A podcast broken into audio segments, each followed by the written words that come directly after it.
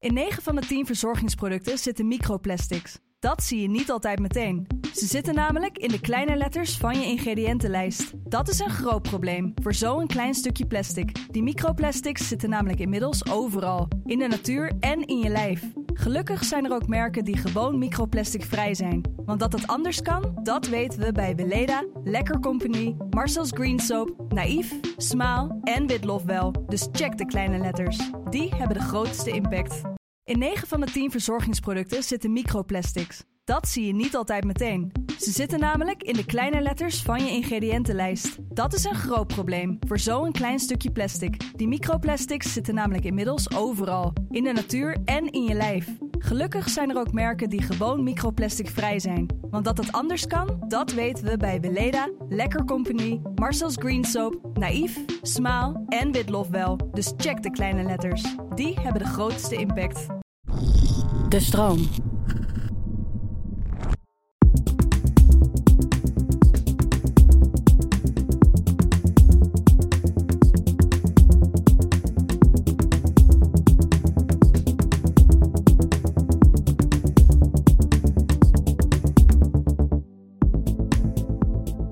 Fijn dat je luistert naar de Podcast Psycholoog.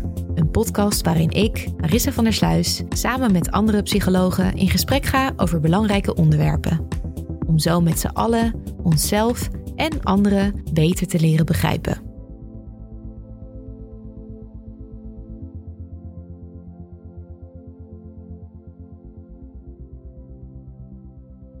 De komende 45 minuten ga je luisteren naar het tweede deel van het tweeluik over het onderwerp persoonlijkheid. Heb jij het eerste deel al geluisterd? Hierin bespraken we met klinisch psycholoog Eva Bloemers hoe jouw karakter zich vormt van je kindertijd tot je volwassenheid.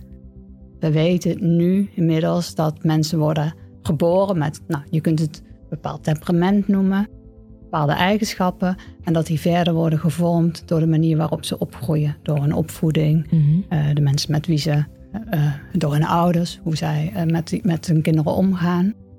We legden uit waarom je persoonlijkheidstest op internet niet al te serieus moet nemen. Dit zijn zelfrapportagelijsten, daar zit natuurlijk al een beperking in. En nou ja, wat jij zegt, van het, het geeft een hele stevige beschrijving over wie je bent. En dat, nou, dat is vaak heel fijn om te horen. Dan denk je, oh ja, dit herken ik. Natuurlijk herken je het, want je hebt zelf je lijst ingevuld, denk ik dan. Ja. Um, en, en het gevaar zit hem in inderdaad dat je je daar te veel door laat leiden of naar haar gaat gedragen. Mm -hmm. We vertelden wat er nodig is voor een gezonde persoonlijkheidsontwikkeling. Het gaat eigenlijk over goed genoeg. De good enough model werd er vroeger gezegd. De goed genoeg ouder zou ik willen, eigenlijk willen zeggen. En dat is niet zozeer de ouder die er altijd of continu voor iemand is. Maar het gaat veel meer over dat je een ouder hebt die sensitief is voor het kind. Dus dat je ziet als ouder, je kind ziet en ziet wat het kind nodig heeft op bepaalde momenten in het leven. En bespraken wat er kan gebeuren als er structureel niet wordt voldaan aan je basisbehoeften tijdens je kindertijd. Dus als, je, als die basisbehoeften worden geschonden, dan ga je als kind in een soort van overleefstand staan. Om, het maar, om maar niet meer. Kijk, als je keer op keer teleurgesteld wordt, of keer op keer de boodschap krijgt dat jij niet goed genoeg bent, dan ga je een muur om je heen bouwen om te overleven. In deel 2 van dit tweeluik over persoonlijkheid gaan we dieper in op onze schema's. Dat zijn vastgeroeste patronen in ons denken, doen en voelen die onze bril vormen naar de werkelijkheid. We bespreken welke overlevingsmechanismen om hiermee om te gaan, ook wel coping genoemd, je in je latere leven kunnen gaan tegenwerken en uiteindelijk kunnen leiden tot problemen en zelfs persoonlijkheidsstoornissen zoals borderline en narcisme.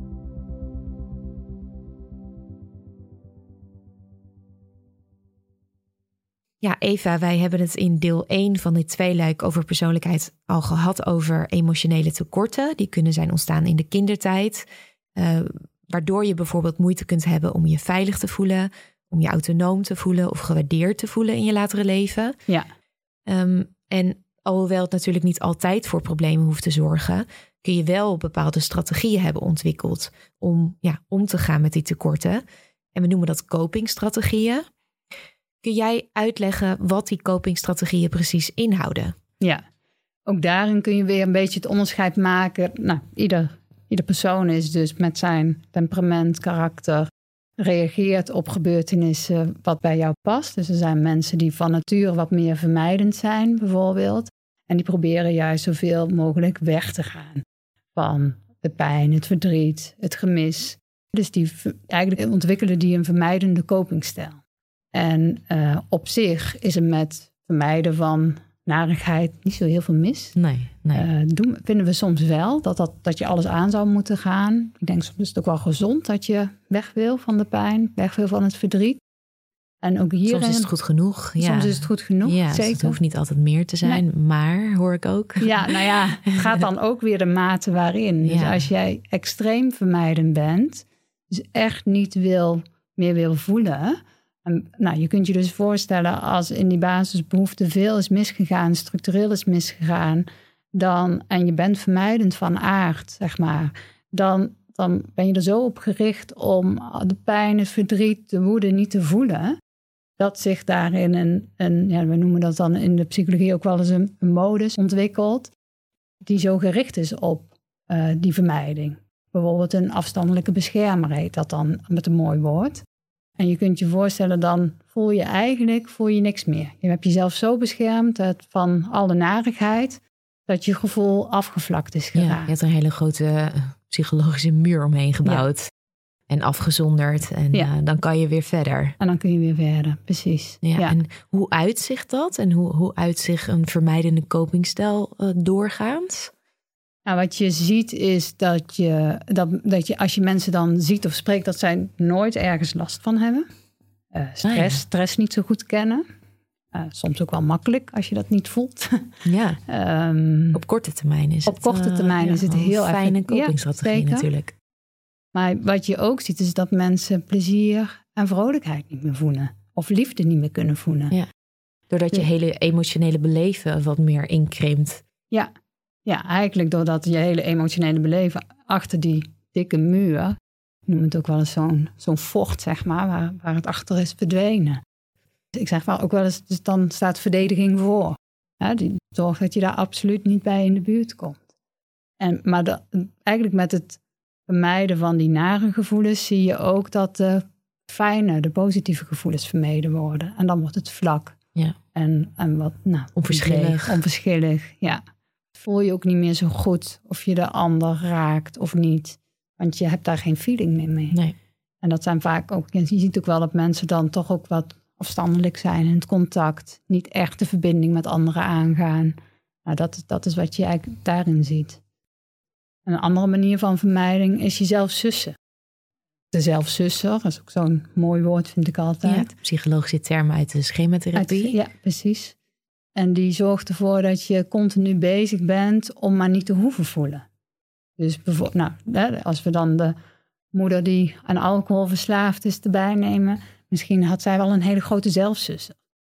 En wilde zij haar eigen pijn en verdriet niet voelen, waardoor zij dat continu aan het verdoven was. Met alcohol bijvoorbeeld. Mm In, alcohol, drugs. Alcohol, drugs. Sporten. Sporten is ook een, uh, kan ook een zelfzuster zijn. Veel kopen bijvoorbeeld kan een zelfzuster Veel zijn. werken. Veel werken, ja. En ook hierin gaat in weer de, nou, zit de gradatie in een bepaalde mate. Dat je dat op een bepaalde manier doet. Af en toe is het ook goed om even te vermijden, afleiding te zoeken. Maar als, als dat het enige is wat je doet, dan gaat het scheef groeien. Dan gaat het scheef groeien. En dan krijg je er last van.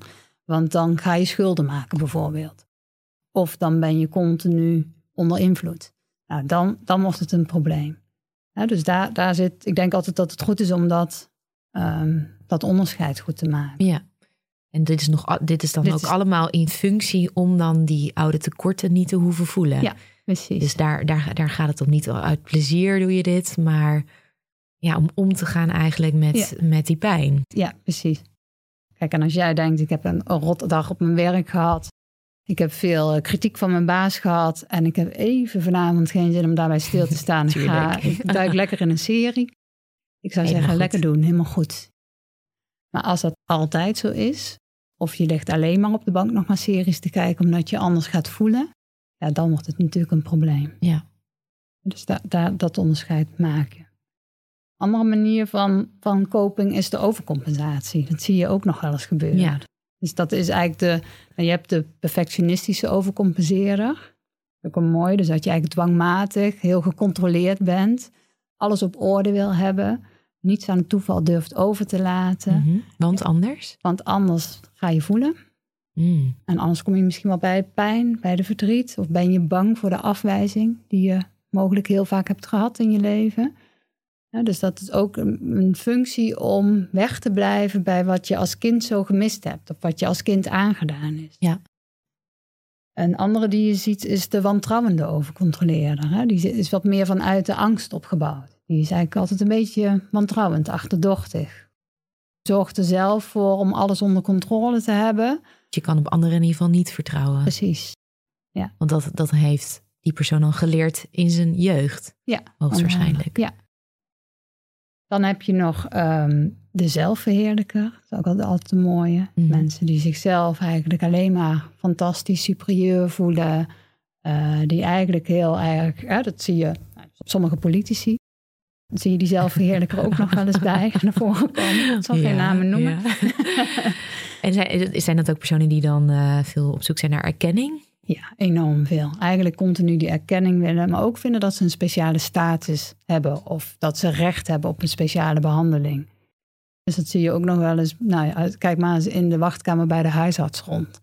Altijd wel mensen die eigenlijk vinden dat zij toch voorrang moeten krijgen in Ja, wanneer ja. ze eigenlijk geholpen moeten worden. Nou, dat, Ja, dat zou dan, kunnen, eh, hoeft niet hoor, maar het zou kunnen dat daar dat iemand vindt, ja, maar ik ben speciaal, ik heb speciale rechten.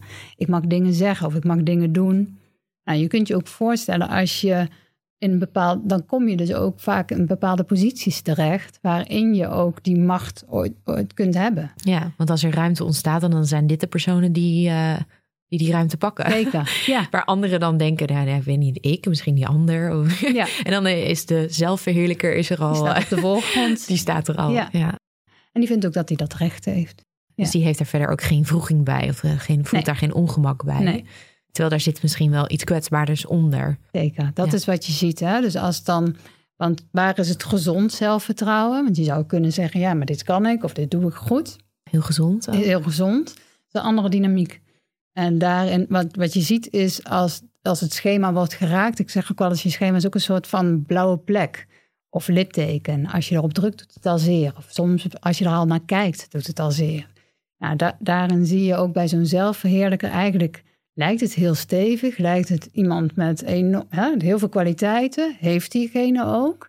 Maar er zit een hele kwetsbare ondergrond. Dus als dat schema wordt getriggerd of iemand wordt aangevallen, dan zie je, dan worden ze ontzettend boos. Is dat die Eh, narcissistic rage? Eh, Ja, die, die kun je daar eh, wel mooi onder eh, vatten, ja.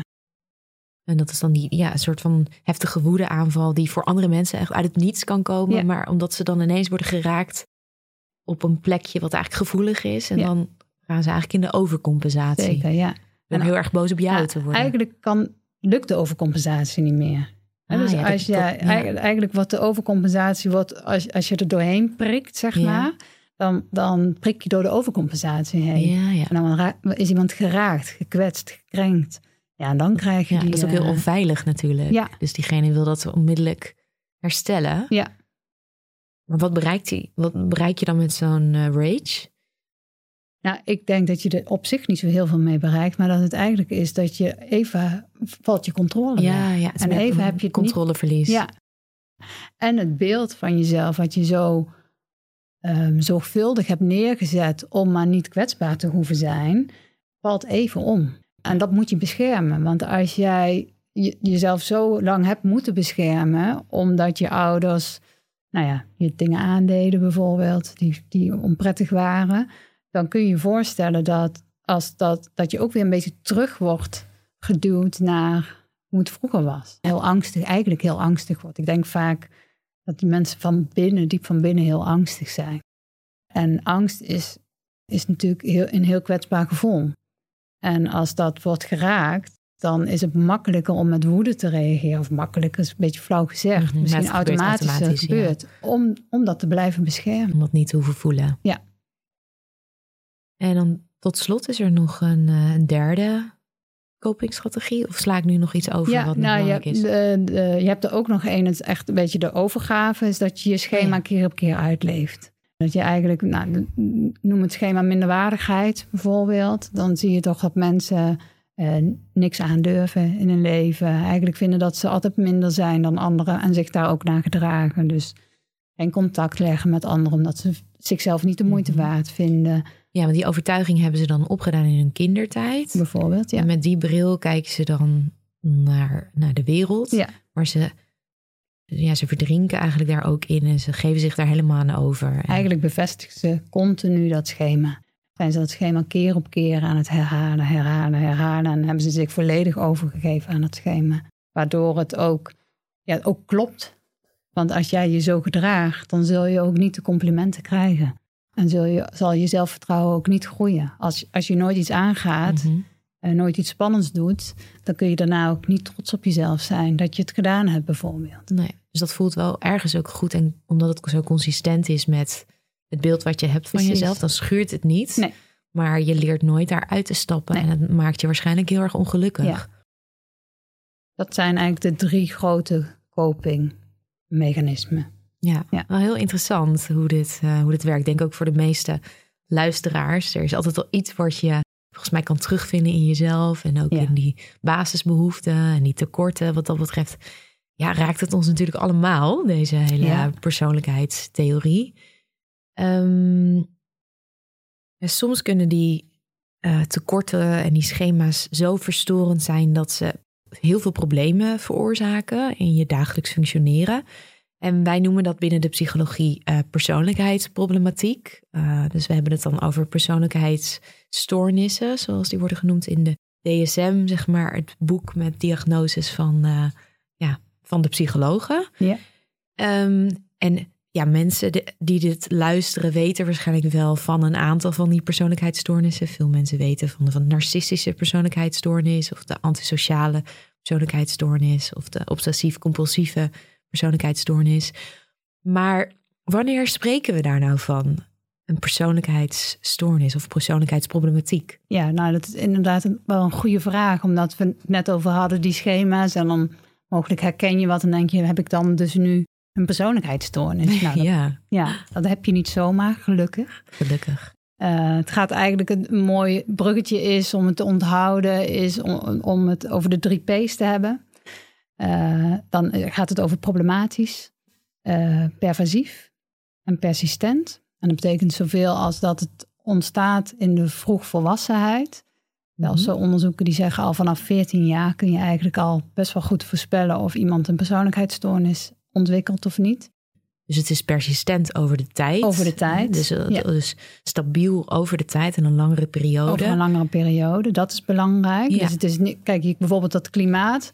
Nou, de, af en toe de heftige buien die wij hier nu in Nederland ook ervaren. eh, als dat een enkele keer is, dan verandert niet meteen je klimaat, zeg maar. Nee. Maar als het continu heftig is Ja. qua buien, dan eh, kun je zeggen, hey, het klimaat is aan het veranderen. En, en dan kan het richting een probleem worden. Nou, dat is eigenlijk met persoonlijkheid ook. Als je Ja. zegt, dus langere tijd is het problematisch. Want het moet ook problematisch zijn. En dat problematisch kan voor jezelf zijn, dat je zelf eronder leidt. Het kan ook voor de omgeving zijn, dat de omgeving leidt onder jouw gedrag. En het gaat altijd over het voelen, denken en het gedrag. Dat is denk ik belangrijk. En dat perversief is, betekent dat het ook nou, van invloed is op, op die vele levensgebieden. Hè? Dus dat het echt wel eh, en vroeg ontwikkelt in, in, je, in, in je volwassenheid, zeg maar. Dus het is, moet in meerdere gebieden moet het zichtbaar zijn, die problemen. Ja. Het moet echt problematisch zijn voor jou of voor anderen. En eh, stabiel over de tijd. Ja. Ehm, en ja, het is ook wel goed dat je zegt over die buien. Kijk, we maken allemaal dingen mee in ons leven... waardoor we ons wel eens even anders gedragen... dan we normaal gesproken doen. Waarin Ja. we eh, een moment wat prikkelbaarder zijn... of eh, wat depressiever, somberder zijn dan anders. Ja. Maar dat wil niet mete- meteen betekenen dat, je, dat er iets is met je persoonlijkheid... of dat die aan het veranderen is. Nee. Ik moet dan zelf ook altijd denken aan één zo'n ehm, ja, criterium voor de borderline persoonlijkheidsstoornis. Ehm, instabiliteit in relaties. En ja, ik denk dat, dat veel mensen wel eens meemaken dat een bepaalde relatie instabiel verloopt. Maar dat wil niet zeggen dat je meteen voldoet aan, aan dat criterium Nee. van eh, de borderline persoonlijkheidsstoornis. Nee. Dan moet het echt gaan over dat je dat al sinds je jongvolwassenheid hebt. En dat het op meerdere gebieden is. Dat dat niet alleen maar in je liefdesrelaties is, maar ook met vrienden of met familie. Ja. Uh, en dat het, je, eh, dat het jezelf echt belemmert in je dagelijks leven Zeker. of anderen. Uh, dus daar moet het ja, Ja. over al die gebieden Over al die- precies, het is over al die gebieden eigenlijk zichtbaar. Want dan zegt het iets over je persoonlijkheid. En je kunt je ook voorstellen dat, eh, je ziet het wel eens bij studenten bijvoorbeeld, dat ze hoppen van de een naar de andere relatie. Ja, heb je dan meteen een borderline persoonlijkheidsstoornis? Nee. Nee. Dus dat is denk ik ook belangrijk om te kijken, past het gedrag wat iemand heeft nu ook bij de situatie waarin, ze, waarin hij of zij zich bevindt. Als jij net veel verlies hebt meegemaakt, dan is het logisch dat je wat somberder in het leven staat. Uh, maar dat wil niet zeggen dat je meteen, dat het iets zegt over jouw persoonlijkheid. Ja, dus dat is denk ik heel belangrijk om daarin ook te kijken naar wat zijn nou de factoren, hoe lang, hoe lang is het al aanwezig en is het een patroon waarvan je zegt, maar dit herken ik heel erg, dit heb ik keer op keer, Ja, kom ik in dat patroon terecht. ja, stiperend voor mij. Ja. Zou je wat van die persoonlijkheidsstoornissen kunnen noemen? Of in ieder geval de, een paar bekende of belangrijke. En hoe die globaal tot uiting komen? Ja, ik denk wat mooi is. Ik vind altijd een mooi onderscheid wordt gemaakt in de clusters. De cluster A, B en C. En als je kijkt in de cluster A persoonlijkheidsstoornissen, dan kun je dat heel mooi omschrijven als dat zijn een beetje de excentrieke persoonlijkheidsstoornissen. Die zie je overigens niet zo vaak in de GGZ. Eén daarvan is bijvoorbeeld de paranoïde persoonlijkheidsstoornis. En mensen zijn vaak te wantrouwend om überhaupt hulp te zoeken. Um, maar je ziet ook wel dat mensen, zoals bij de schizoïde persoonlijkheidsstoornis, ook niet zo heel hard lijden. Dus dat, is, dat zijn mensen die zich wat terugtrekken, wat op zichzelf zijn. De kluizenaars bijvoorbeeld, die, die hebben gewoon niet zo'n behoefte aan dat sociale contact. Dus dat is eigenlijk een, wel een persoonlijkheidsstoornis, omdat je het ziet uh, dat mensen eigenlijk niet vol, voldoen of anders zijn dan de meeste mensen. En Ja. soms ook wel daar problemen mee hebben. Of vaak zie je dat de omgeving dat ingewikkeld vindt. Maar dat zijn, zijn niet de mensen die je heel vaak of heel snel ziet binnen de GGZ. In het forensische zie je ze nog wel eens terug. Ja. Omdat het daar ook altijd wordt uitgezocht. Dus dan komt dat. Komt dat bo naar, Komt boven, naar boven, Maar ze zoeken zelf niet zo snel Maar ze zoeken zelf niet zo snel Nee. hulp. Dus het is vooral de omgeving uh, die daar last Ja. van zou kunnen hebben. Ja. Op wat voor manier? Uh, doordat ze, dat de omgeving toch meer uh, bijvoorbeeld het fijn vindt dat iemand wel verbonden is met het gezin, maar diegene daar totaal geen behoefte aan heeft. Dus wat meer op zichzelf wil, wil zijn. Dat kan ook dat de familie zich daar zorgen over maakt. Er zijn ook mensen die zich niet zo snel conformeren aan een sociaal-maatschappelijke norm. Dus die, nou, even de, de, het voorbeeld van de kluizenaar, die het liefst in een hutje op de hei wil gaan wonen. Ja. Ja, dan kun je als, als ouders kun je daar zorgen over maken. Heb je allerlei ideeën over hoe, dat, hoe je het liever anders had gezien, bijvoorbeeld. Ja, ja, je hebt bepaalde verwachtingen waar deze personen misschien niet aan voldoen. Ja, ja. Dan heb je de cluster B. En dat is een beetje de, de persoonlijkheidsstoornis waar vooral de anderen wat meer last hebben van je gedrag. Ik denk dat het wel de, de, de persoonlijkheidsstoornissen die opvallen in hun gedrag. Uh, dat, waaronder bijvoorbeeld de antisociale persoonlijkheidsstoornis, die ook vinden dat ze de rechten van anderen mogen schenden, die uh, ook gedrag vertonen, uh, crimineel gedrag kan vertonen. Uh, niet zo gevoelig zijn dat ze andere pijn doen, bijvoorbeeld. Mm -hmm. dus dat die komen sneller in de criminaliteit terecht. Ja. Dat hoeft niet natuurlijk, Nee. maar... Maar dat zie je wel vaker. Je noemde net al de narcistische persoonlijkheidsstoornis. Ja, dat zijn de mensen die vinden dat ze die speciale behandeling behoeven. Uh, die ook de andere mensen eigenlijk vooral gebruiken als objecten. Om, om de ander is geen ander persoon met ook gevoelens en eigen behoeften, maar iemand die je zou kunnen gebruiken voor eigen gewin. Vinden zichzelf ook echt beter dan andere Mhm. mensen, zeggen ze ook hardop. Die, die voelen dat ook wel, of die hebben echt wel die overtuiging Ja. op dat moment. Ja, ja. zelfs in een, want wat leuk, ik las een keer een onderzoek. Dat als je, je kunt, eigenlijk kun je narcistische persoonlijkheidsstoornis met één vraag gewoon al eruit filteren. Als je ze vraagt van vind je jezelf beter dan anderen? En zij zeggen ja, dan heb je eigenlijk al een hele mooie. Ik heb dat ook een keer gelezen. Ja. Ik vond dat echt zo'n leuk uh, onderzoek. Ja. Misschien Ehm, een beetje kort door de bocht gezegd, maar ik denk wel dat vaak opvallend Ja. hoe zij dat zo kunnen zeggen. en ze geven dat toch ook wel eens toe. Van, ik ben ook, uh, ik ben ook narcistisch. Ja. Ja. Zijn er eigenlijk ook wel trots op dat ze het zijn. Ja. Ehm, en dan zit er binnen dat cluster. Er zit ook de borderline persoonlijkheidsstoornis. Dat is eigenlijk de stoornis die gaat over de emotionele instabiliteit. Eigenlijk is dat de meest instabiele. Persoonlijkheidsstoornis gaat over emoties, gaat over instabiliteit in relaties. Nou, dat, dat is echt wel een persoonlijkheidsstoornis die in ieder geval in de GGZ, maar ook daarbuiten voor heel veel problemen zorgt. Soms moeilijk te behandelen. Het zijn ook wel, ehm, vaak zijn het vrouwen, niet altijd overigens, uh, die, voor, die ook wel anderen tot wanhoop kunnen drijven. Bijvoorbeeld zichzelf snijden of zichzelf pijn doet, heel destructief kunnen zijn naar zichzelf. Maar ook in het contact heel ingewikkeld zijn. Mhm. Dus een hele heftige relatie met je aangaan. En, maar het ook van het een op het andere moment kunnen verbreken. Ja, dus daarin heel onvoorspelbaar heel zijn onvoorspelbaar voor de omgeving. Ja, heel instabiel zijn eigenlijk. Ja. In de podcast Psycholoog Club uh, hebben wij een speciale aflevering gemaakt over borderline. Um, dus daarin praten we echt uitgebreid over de borderline persoonlijkheidsstoornis. Um, en dan tot slot is er nog een cluster C. De meer de internaliserende persoonlijkheidsstoornissen. En dat is vaak heeft de omgeving niet zo heel veel last van de cluster C, maar de mensen zelf des te meer. Mensen die de vermijdende persoonlijkheidsstoornis is daar denk ik een hele bekende van. Eigenlijk mensen die angstig zijn, vermijden om contact aan te gaan of vermijden om spannende dingen te doen. Uh, altijd bang zijn voor de afwijzing, de afkeuring van anderen. En dus eigenlijk niet zo goed durven te gaan staan of durven zichzelf te zijn. Uh, dat is een bekende, de afhankelijke persoonlijkheidsstoornis zit daar ook in. Ja, dus wat houdt dat in? Eigenlijk vooral hun gevoel, hun gedrag laten afhangen van wat zij verwachten dat de ander van hun vindt. Ja, dus ja. daar moet ik even over nadenken. Dat is een hele moeilijke, ja. ja. Ze zijn vooral bezig om zich af te stemmen op de ander. En eigenlijk in te vullen wat de ander van hun zou vinden, maar zich daar ook afhankelijk van maken. Ja, en ze vormen zich daarna. En zij vormen zich daarna. Dan luister je natuurlijk helemaal niet meer naar wat je zelf wil en naar je eigen behoeften. Nee. Uh, en hoe kom je, kom je daardoor uiteindelijk dan in de knel te zitten? Want ja, je zou ook kunnen denken, ja, als je maar de hele tijd aanpast, dan uh, ja, is dat ook heel fijn voor anderen vooral. Ja, ja, nou dat, dat is eigenlijk een beetje ook weer het onderscheid. Waar is het nou een persoonlijkheidsstoornis en waar is het, ja, is het makkelijke, makkelijk, makkelijk type? Makkelijk type. Wat je vaak ziet is dat deze mensen zich aanmelden. Uh, die zie je echt al heel veel ook binnen de reguliere GGZ. Omdat het mensen zijn die uiteindelijk depressief worden of heel angstig zijn.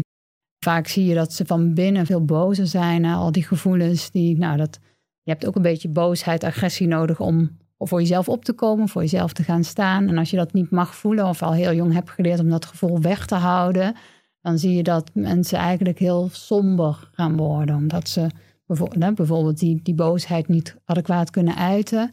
En dan boos worden op zichzelf. Ja. Nou, dan, ik zeg altijd, dan is het niet zo gek dat je somber wordt. Want als je continu jezelf afstraft en jezelf niet goed vindt, dat is ook wel iets om somber van te worden. Ja, dus dat, is vreselijk. ja, dat is vreselijk, ja. Dus vaak zie je in de, bij die cluster C-groep, vind ik wel, lijden mensen denk ik het allermeest. Weet niet of ik dat helemaal eerlijk zeg, want ik denk dat uh, de borderline-patiënten ook heel erg lijden. Mm Ja. Maar hier komen ze met, met een, eh, een, een gevolg eigenlijk van die persoonlijkheidsstoornis komen ze terecht binnen de geestelijke gezondheidszorg. Zo van ik voel me angstig, ik voel me somber. Ja. En dan blijkt daaronder dus uh, ja, die afhankelijkheid te zitten. Bijvoorbeeld, ja. En dan zie je dat dit soort mensen knapt dan niet goed op van de reguliere, de cognitieve gedragstherapiebehandeling voor angst of somberheid, omdat er nog iets anders speelt. En dat is dan wat we eigenlijk noemen de persoonlijkheidsproblematiek. Ja, en dan valt daar ook nog een andere persoonlijkheidsstoornis uh, onder. Obsessief-compulsieve ja. persoonlijkheidsstoornis. Ja. Mensen die dwangmatig bezig zijn om eigenlijk, nou ja, eigenlijk ook heel angstig zijn. Hè? Als je het dan weer hebt over die angst. En daardoor heel obsessief-compulsief met dingen omgaan. Om uh, controle, om controle te behouden. te behouden. Ja. Omdat ze toch vaak heel bang zijn als ze de controle verliezen. Wat er dan gebeurt. Of dat er rampen uitbreken. Ja, kan heel ver gaan. Hoe komt dat dan over het algemeen tot uiting? En vaak zie je dat het, dat het mensen zijn die um, ook in het contact wel dwangmatig kunnen zijn. Dus ook ja, veel van jou verwachten. Veel controleren bijvoorbeeld. Dus ook al elke keer controleren of als je een afspraak hebt of je wel, wel zeker komt. En als je onderweg bent nog eens even controleren of je wel echt in die trein zit. Uh, eigenlijk niet op durven kunnen vertrouwen dat de ander betrouwbaar is, bijvoorbeeld. Uh, maar je ziet het ook in het huishouden, dat het huis ontzettend netjes moet zijn, dat geen papiertje nou, rommelig mag liggen, uh, dat mensen in hun werk, je hebt conscientieus zijn, maar niet meer conscientieus zijn, maar echt dwangmatig gecontroleerd Mhm, zijn. Dat het niet meer functioneel Dat het is. niet meer functioneel nee, is. dat het alleen maar gaat om die ja, netheid en handeling zelf. In plaats van dat het nog eh, eh, in bredere zin eh, praktisch is. Precies. En daar ook heel veel tijd mee kwijt zijn. En dus ook van slag raken als het even niet lukt. En dan zo van slag raken dat ze eigenlijk niet meer kunnen functioneren. Dus dan belemmert het echt in je dagelijks functioneren. En dan, ja, als je deze persoonlijkheidsstoornis hebt, dan is het ook echt iets wat op je werk problemen oplevert. Op, in, in relaties. En nou, wat we Ja. net al noemden, op allerlei andere vlakken. En wat dus ook al lang aanwezig is. Er zijn ook mensen die nou ja, voor zichzelf, maar ook naar de ander echt wel veel verwachten. Moeilijk kunnen zijn. Ja, Ja. dus voor anderen ook, eh, Ook voor anderen lastig soms. om mee om Ja. te gaan. Ja. Ehm, ja, en die, die persoonlijkheidsstoornissen, als je daar aan een van die stoornissen lijdt, dan is het natuurlijk heel erg, eh, dan heeft het heel veel impact op je leven. Maar het wil niet zeggen dat je daar de rest van je leven last van eh, moet hebben per se. Of dat je daarmee moet blijven rondlopen. Want er zijn echt wel behandelingen. Ja. Ehm, ja, wat voor soort behandelingen zijn er voor persoonlijkheidsstoornissen? Nou, dat eigenlijk wel waar we het net zo over hadden, over die basisbehoeftes en de patronen, de schema's die zich ontwikkelen. Dat komt heel erg uit een therapievorm die we, waar we het over hebben gehad. Dat is de schematherapie. En dat is een manier om, om de persoonlijkheid, de pro- persoonlijkheidsproblematiek te behandelen. Wat je doet is dat je in eerste instantie, eigenlijk, eigenlijk werkt de schematherapie met verschillende methodes. Dus methodes vanuit de cognitieve gedragstherapie, waar we het net ook al even over hadden. Maar ook eh, eh, uit de psychodynamische therapieën. En er zitten experientiële technieken in. Dus Mhm. mensen leren ervaren. Ja, dus de cognitieve gedragstherapie gaat vooral over hoe je gedachten, je gevoel en je gedrag eh, kunnen beïnvloeden. Ja. En ook via andere wegen.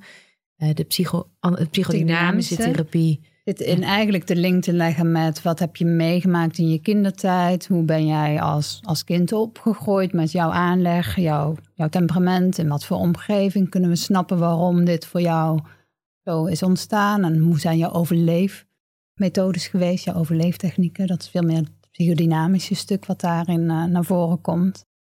En het experientiële is dat je mensen echt gaat leren ervaren. Ja. Dus dat doe je bijvoorbeeld met en dat heet dan met een mooi woord met rescripting. Imaginaire rescripting laat je mensen in verbeelding teruggaan naar een pijnlijk moment uit de jeugd bijvoorbeeld.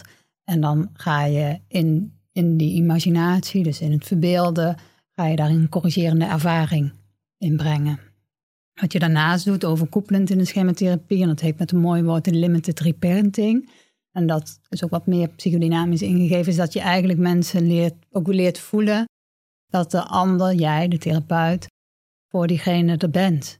En dat je daarin de basisbehoeften die zo geschonden zijn, dat eigenlijk die wel wordt voldaan aan die basisbehoeften. Dus dat het Ja. veilig is binnen de therapie, dat iemand zichzelf mag ontdekken, eh, dat iemand zijn autonomie mag ontwikkelen, maar ook dat hij realistische grenzen krijgt.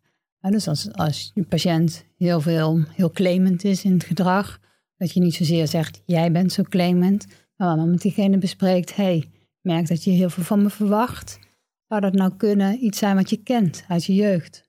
Of Mhm. iets kent wat vroeger, waarin je vroeger zo tekort bent gekomen, waarom je Ja. dit bent gaan doen?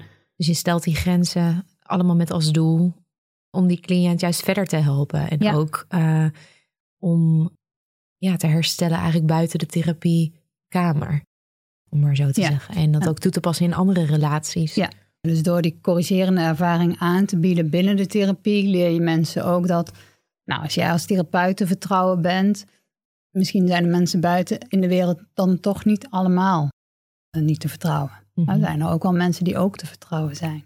Ja. Dus dat is echt die corrigerende ervaring. Ja. Je had het net ook al even over eh, rescripting. Dat je daar ook dus ehm, iets corrigerends kunt doen. Kan je daar een voorbeeld van geven? Wat dan... Ja, wat je bijvoorbeeld kunt doen in de rescripting, er zijn er heel veel verschillende manieren voor. Nou, daar kunnen we eindeloos over Ja. doorpraten. Dat gaat denk ik te We ver. hebben het al een keer doorgenomen in een, in een aflevering over nachtmerries en slaap. Ja, dus precies. daarin eh, heeft eh, Nette van Schagen het eh, voorgedaan met Ja. mij. Hoe, je- hoe je een nachtmerrie kan eh rescripten. Oh, kijk. Maar hoe werkt het? Ja. ehm, En wat je doet is dat je mensen in, in verbeelding terug laat gaan naar bijvoorbeeld een hele nare ervaring in de jeugd, waarin iemand verlaten werd door zijn moeder bijvoorbeeld, hè, die er weer vandoor ging, maar weer toch maar even in dat bekende voorbeeld van de alcoholische moeder te gaan. Moeder gaat, eh, gaat weg, gaat naar de kroeg of is ineens verdwenen. En dat iemand thuis komt en erachter komt dat moeder weer verdwenen is. En, en zich op dat moment ontzettend eenzaam, verdrietig, verlaat, angstig, verlaten voelt. Nou, dat je roept in de kamer dan die gevoelens van destijds weer naar boven. Iemand kan het weer voelen. En op dat moment kun jij als therapeut ook in die verbeelding instappen. En nagaan wat iemand nodig heeft op dat moment. En dat ga je dan ook in de verbeelding samen uitvoeren, bijvoorbeeld. Dus eigenlijk speel je de rol van de gezonde volwassene voor iemand. Om eigenlijk iemand te laten ervaren wat had je nou nodig. Wat je zo gemist hebt in die, in die Ja. periode. Ja. En als mensen wat verder zijn in de therapie, kunnen ze dat ook bij zichzelf doen. Dat is uiteindelijk het doel. Het doel van de schematherapie is dat mensen hun eigen gezonde, gezond volwassen kant verder ontwikkelen. Dus kunnen gaan voelen waar, waar hun behoeften liggen. Weer hun gevoelens mogen voelen. Zonder dat ze erdoor overspoeld worden bijvoorbeeld. Maar ook snappen dat daar grenzen aan zitten. Ja, dus dat is eigenlijk het doel van die therapie is heel duidelijk om enerzijds mensen bewust te maken. Hoe zijn je overleef, overleefmechanismen geweest? Welke patronen heb je opgebouwd en waarom? Kunnen we het snappen? Dat valideer je ook. Mhm. Vaak snappen we heel goed waarom mensen zo zijn geworden zoals ze zijn geworden. dat ga je dus samen uitzoeken. Dat ga je samen uitzoeken. Ja, Dan krijg je dus wat meer inzicht in. En daardoor begrijp je eh, jezelf. Begrijp en je jezelf gedrag beter, ook ja. beter. dat is eigenlijk ook het stukje wat vooral vanuit de cognitieve gedragstherapie komt. Hè? Om gewoon daar heel erg daar, nou, een casusconceptualisatie te maken met elkaar. Dat mensen zichzelf goed gaan begrijpen. Ja, dus meer van een afstandje naar gaan Ja. kijken. En ondertussen repareer je dat wat er mis is gegaan, repareer je tot op bepaalde hoogte. Want je kunt je kindertijd nooit meer overdoen. En dat is natuurlijk ook altijd wel een pijnlijk besef als Ja. mensen weten, ja, dit heb ik zo gemist. En ik kan het deels, kan ik, hoef ik nu niet elke keer dat gemist te blijven voelen. Maar wat is geweest, komt niet meer terug. Nee. En dan gaat het misschien meer om de betekenisgeving die je aan die situaties hebt gegeven. Ja. Of hoe je dat dat een keerpunt is geweest naar hoe je anders naar jezelf bent gaan kijken of anders naar de wereld. Dat je die betekenis nog eventueel wel zou kunnen veranderen in therapie.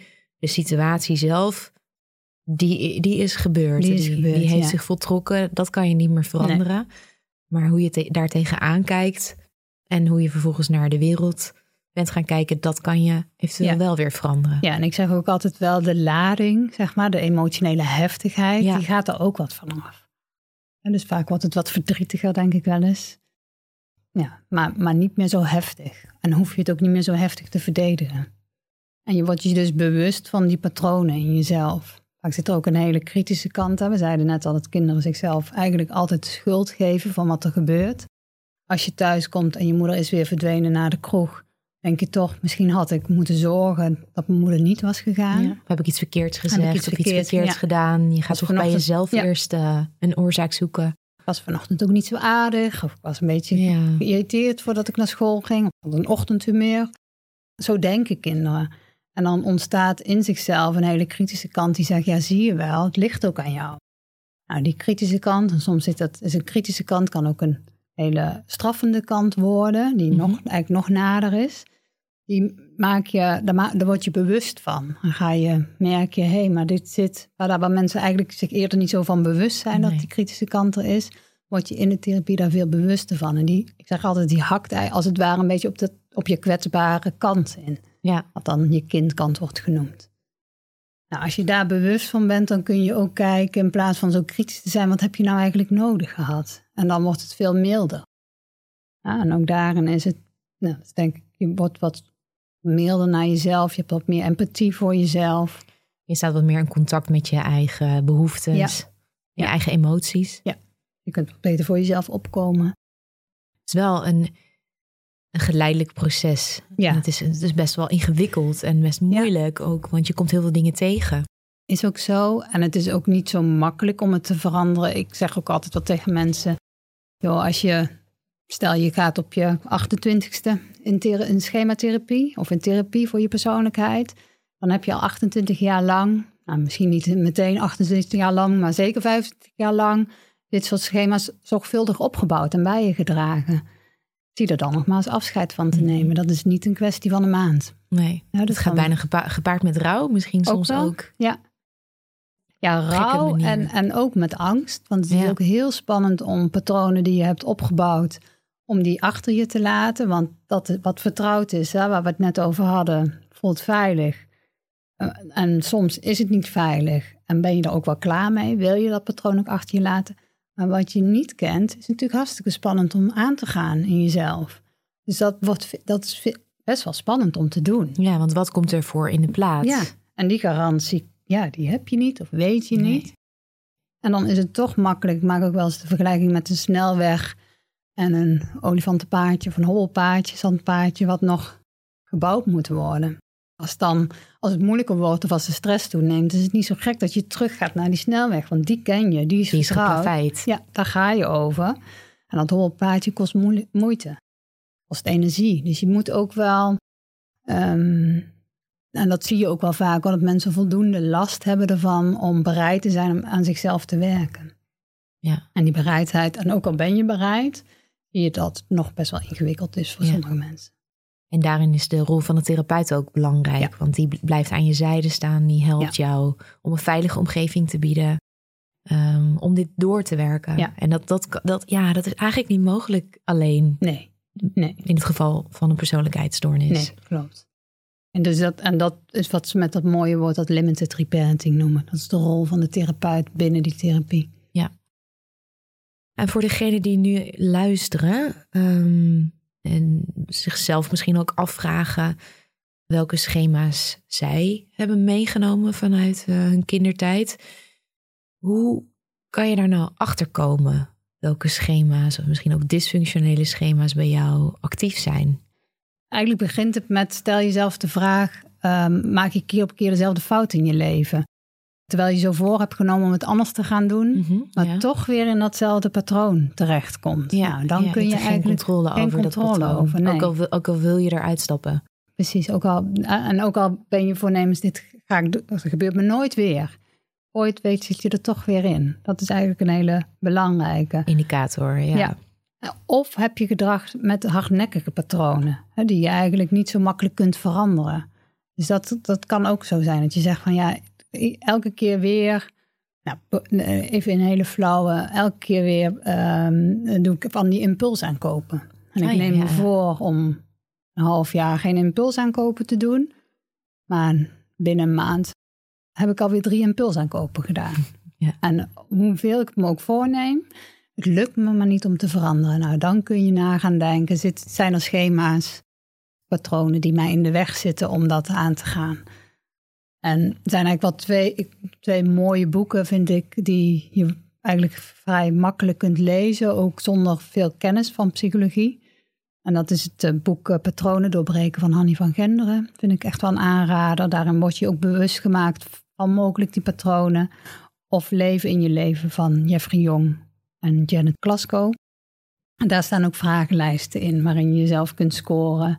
En dan kom je er ook weer wat specifieker achter welke schema's, patronen bij jou kunnen horen. Ja, die wat meer Ja. eh, naar boven komen. Ja, met ook wel weer adviezen en tips om daar mee om te gaan of vanaf te komen, te veranderen. Ja, ja dus wanneer je eh, telkens maar weer in hetzelfde patroon valt zonder dat je dat wil, dat is een goede indicator.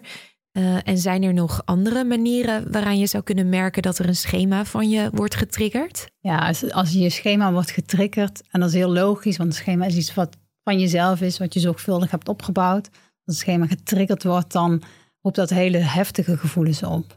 Vaak van angst, van boosheid, van woede. Eh, en daarin kun je merken, oh ja, elke keer als ik bij dreigende verlating bijvoorbeeld, reageer ik heel heftig. En ik weet wel dat het niet nodig is om zo heftig te reageren, maar het gebeurt me toch keer op keer weer. Ook dat is wel eigenlijk een duidelijk signaal dat er waarschijnlijk een schema in jou getriggerd wordt op dat moment. Dus dan is je emotionele reactie eigenlijk niet meer passend bij die specifieke situatie. Dan gebeurt er misschien iets wat voor de meeste mensen neutraal is. Ja. Maar voor, bij jou triggert dat dan een hele heftige emotionele reactie. Zonder dat je misschien zelf weet wat daaronder zit. Want je denkt denk je vaak wel dat het ja, vaak gaat wel, om de situatie. Maar soms weet je ook wel, zeg je, ja, ik vond het ook vervelend. Maar mijn reactie was eigenlijk wel te heftig. Zeg, vaak achteraf, als je heel eerlijk bent, naar jezelf kijkt, kun je dan... Meestal? Ja, eigenlijk weet je zelf wel, oh ja, dat ik boos was, klopt wel. Maar ik bleef zo lang boos. Of ik bleef er keer op keer maar op terugkomen. Of ik reageerde zo heftig boos. Dat was eigenlijk niet meer passend bij de situatie. Dat, dat is ook iets van, dan weet je eigenlijk, oh, mijn schema is waarschijnlijk geraakt, getriggerd. Ja, en dat is oude En dat is oude pijn. Dat zijn oude emoties. Ja. Ja. ja. En, en stel je nou voor, je, je zit dan even, ja, je wordt getriggerd en je zit in die oude pijn. Ja, er zijn natuurlijk heel veel, we kunnen hier nog heel lang over praten, maar ja. Ehm, ja. we zijn toch een beetje aan het einde van deze, uh, het tweede gedeelte van de podcast gekomen. Wat zou dan iets kunnen zijn wat je thuis kan doen om weer een beetje te kalmeren? En wat belangrijk is, is dat als je zo heftig in de emotie zit, dan kun je ook niet meer zo helder denken, zeg ik altijd. Want dan is je brein eigenlijk gevuld met al die emotie. En dan is het belangrijk om de stress, de spanning weer wat te laten zakken. En een oefening die je dan kan doen is de oefening van de veilige plek bijvoorbeeld. Om even te kijken of je de rust kunt laten terugkeren in mhm. jezelf. Ja. Nou, in, op de, in de podcast Psycholoog Club uh, staat die oefening klaar. En uh, jij leidt ons dan naar onze eigen veilige plek. En uh, dat is een mooie manier om die stress en die emoties weer wat te laten zakken. En om weer wat te kunnen kalmeren en weer wat helderder te kunnen nadenken. Precies. Nou, we zijn uh, officieel aan het einde gekomen van deze aflevering. En ook aan het einde gekomen van deze uh, tweeluik over persoonlijkheid. Um, ik vond het heel boeiend om hier wat dieper op in te duiken. Hoe vond jij het? Ik vond het, vind het altijd heel leuk om erover na te denken, om erover te praten. Ook weer als we het er zo samen over hebben, dan ja, het, het is zo'n complex onderwerp eigenlijk. En, het heeft zoveel facetten. Het omvangt zoveel facetten dat het, nou, je kunt hier eindeloos over doorgaan. Het feit dat het ook op iedereen van toepassing is, maakt het natuurlijk nog uh, extra fascinerend. Ja. Eva, hartelijk dank dat je hier vandaag uh, wilde zijn. Graag gedaan. Jullie ook bedankt.